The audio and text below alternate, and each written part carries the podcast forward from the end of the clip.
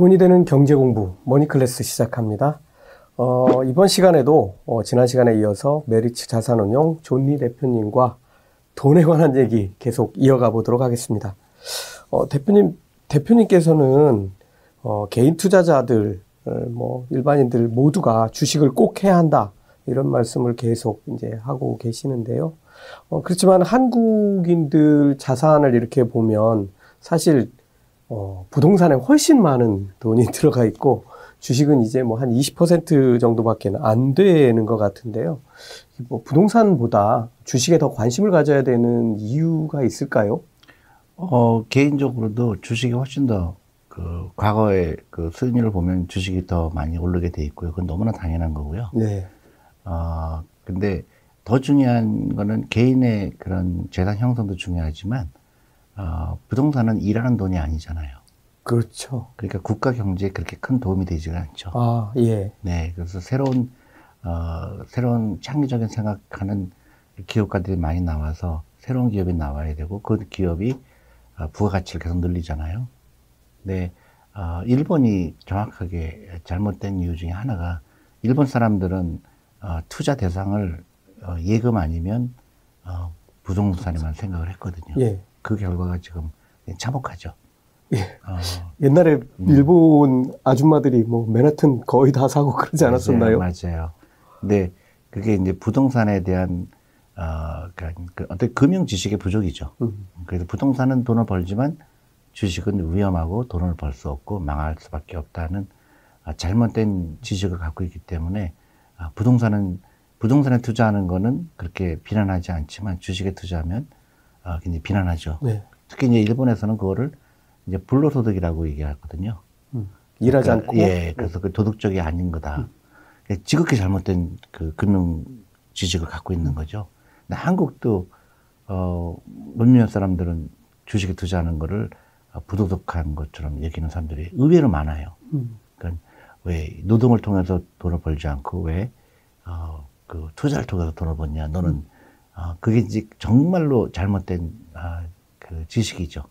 예. 예. 알겠습니다.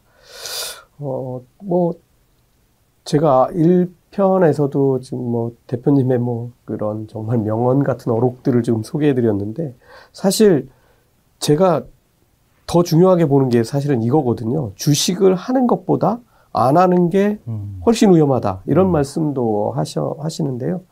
어, 정말 이게 저는 대단한 insight라고 생각이 됩니다. 어, 좀 이해가 안 되시는 분들에게 이게 무슨 말인지 좀 설명을 좀 부탁드리겠습니다. 우리는 다 아, 부자가 되고 싶어 하잖아요. 네. 노후 준비하고 싶고, 그 다음에 아, 돈이 좀 넉넉하게 있고 싶고, 다 누구나 갖고 있는 꿈이잖아요. 네. 근데 우리가 그 노동력을 통해서 어, 얻은 그 귀한 돈을 어, 투자를 안 하고 은행에만 넣었다고 생각했을 때는 내가 그렇게 될 확률은 그 제로 퍼센트잖아요. 네. 그러니까 위험한 거죠. 예. 근데 어, 주식에 투자한다는 거는 내가 기업의 주인이 된다는 얘기잖아요.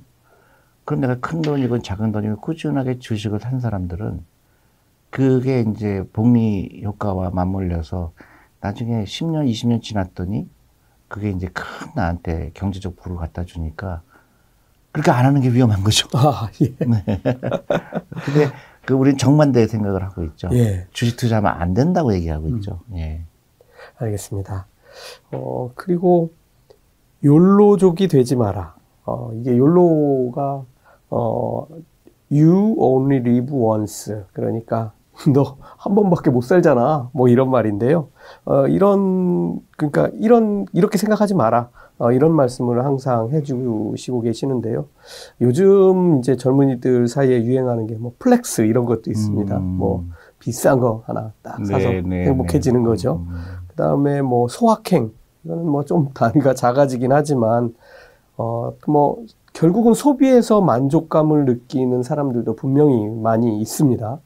어, 이분들에게 좀 투자의 관점에서 이 소비를 좀, 어, 어떻게 봐야 되는지 한 말씀 부탁드리겠습니다. 그러니까요, 제가 저기 어, 좀 안타깝게 생각하는 게 많은 사람들이 어, 미리 포기를 해요. 음. 나는 부자가 될 수 없어.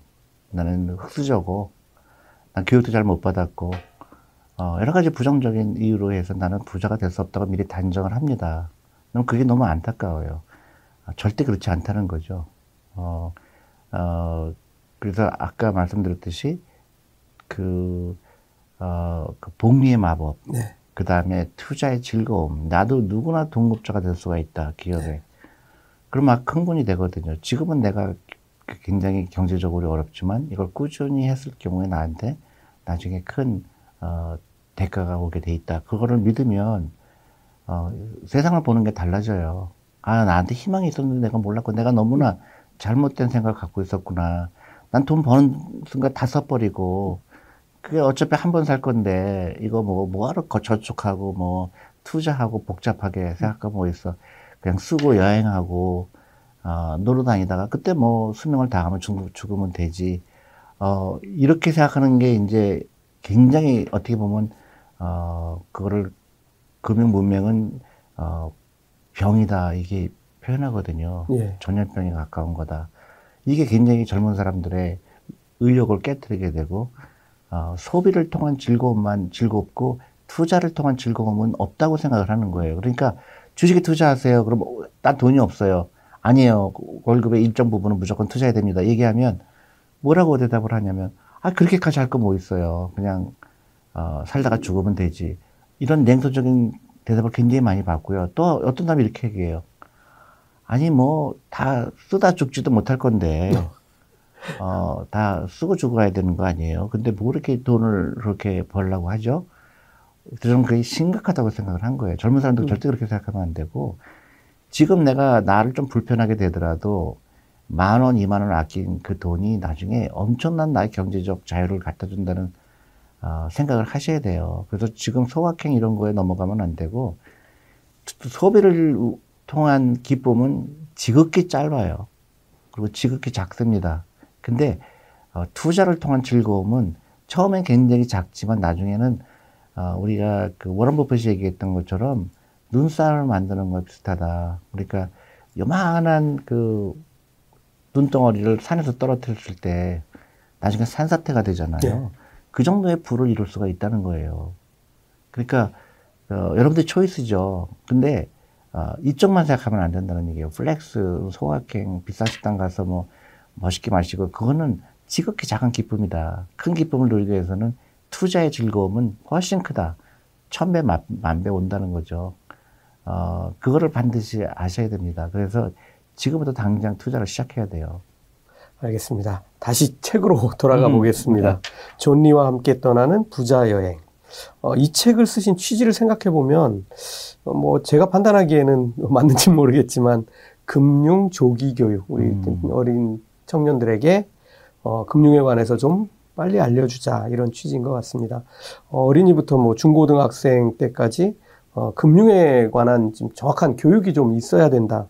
어, 이런 그 의미를 제가 조금 찾아봤는데요. 음, 실상은 반대잖아요. 자본주의 국가에서 맞아요. 자본에 음. 관해서는 한 번도 가르쳐 주는 적이 음, 없습니다. 음. 어, 저도 그걸 뭐 들은 적도 없고 누가 가르쳐 준 적도 없고 대부분 이제 주위에서 주워 듣게 되는데 지금 대표님 말씀하시는 거에 대부분 반대입니다. 맞아요. 어, 뭐 돈을 많이 불려서 가지고 있으면 뭐 좀 안 좋은 어, 뭐 이런 인식을 갖는다든가 하는 뭐 이런 것부터 시작해서 너무나 그 돈을 잘못 가르쳐 주고 있는 것 같은데요. 자본주의 사회에서 왜 돈을 도대체 안 가르쳐 주는 겁니까? 우리가 그 아까도 말씀드렸듯이 우리가 두, 돈을 터부시하는 경우가 있어요. 저는 이제 그걸 돈을 화장실에 비, 비유를 해요. 어, 화장실이? 네, 이제 두 가지 사고의 차이인데요. 화장실은 우리가 매일 가잖아요. 없으면 곤란하죠. 곤란하면 큰일 나잖아요. 네. 어, 근데 어, 그 화장실을 그럼 매일 가야 되는 거를 돈이라고 생각하면은 우리는 화장실 매일 가는데 가장 중요한 게 뭘까요? 청결이죠. 네. 깨끗해야 되잖아요. 네. 그러니까 그거를 깨끗하게 위해서는 가장 나한테 가까운데 응접실 옆에 두고 음. 매일 청소를 하고 그리고 그거를 어그 그 편리하게 하잖아요. 네. 근데 다른 사람은 아이 들어오니까 저 멀리 가다가 집 멀리 밖에다가 음. 화장실을 만드는 거죠. 갈 때마다 얼마나 괴로워요. 음. 그게 사고의 차이인 것 같아요. 아, 진짜. 그러고 보니까 네. 대표님 저 어렸을 때 시골에 살았거든요. 네네. 어, 뭐, 화장실이 마당 끝에 있습니다. 맞아요. 겨울에 화장실 한 번 가려면 어, 어렸을 때는 무서워서 일단 못 가겠고. 무섭죠. 근데 하고. 그거를 예를 들어서 방 옆에다 두고 깨- 매일매일 청소를 했으면 어, 그 훨씬 나은 생활을 하게 되죠. 예. 저는 돈이 그렇, 그렇 다고 봐요. 그러니까 옆에다 두고 음. 대신에 어, 그 돈을 다스려야죠. 화장실 다스려야 되겠죠. 그렇죠. 그러니까 깨끗하게 항상 유지하고 예. 어, 저, 그러고, 근데 거기다가 이제 바보스러운 사람은 뭐죠? 거기다가 장식을 하고 막, 만약에 금으로 장식하거나, 이거는 화장실을 숭배하는 사람이죠. 저 아랍에미레이트 보니까 그런 사람들이 네네. 있던데. 그러니까 그런 사람은 되지 말고, 예. 다만 돈을 다스려라. 돈을 귀하게 여겨라. 화장실을 귀하게 여겨야 되잖아요. 예. 그리고 깨끗하게 해라. 돈도 깨끗해야 되겠죠. 어, 저는 그래서 그 화장실 저 그, 그 비교를 많이 해요. 그 돈은 화장실 같은 거다. 예. 가까이 두라. 근데 너무 숭배해도 안 되고 너무 아무렇지 않게 생각해도 안 되고 귀하게 여기라. 어, 저는 그렇게 얘기하고 싶어요. 그래서 우리 아이들한테도 어렸을 때부터 어, 그 돈의 귀함을 알려주고 그 돈이 없다고 그래서 어, 돈이 없다는 사람을 업신여기지 말고 어, 도와줘야 되고 어, 그거를 이제 유태인들은 13살부터 시작을 하거든요. 아, 예. 근데 이제 한국은 어, 안타깝게도 그 좋은 시절에 그런 얘기를 안 하기 때문에 그래서 제가 책을 내게 된 거예요. 아. 아이들이 쉽게 어, 어떤 그러니까 우리가 매일매일 내리는 결정에 대해서 어, 노후 준비에 대한 결정, 경제적 독립에 대한 결정을 할때 어, 먹고 싶은 거 참고 그 돈으로 투자하는 그런 슬기로운 어, 사- 아이들이 돼야 되겠다. 그래서 그 아이들이 나중에 창업을 해야 되는 거죠.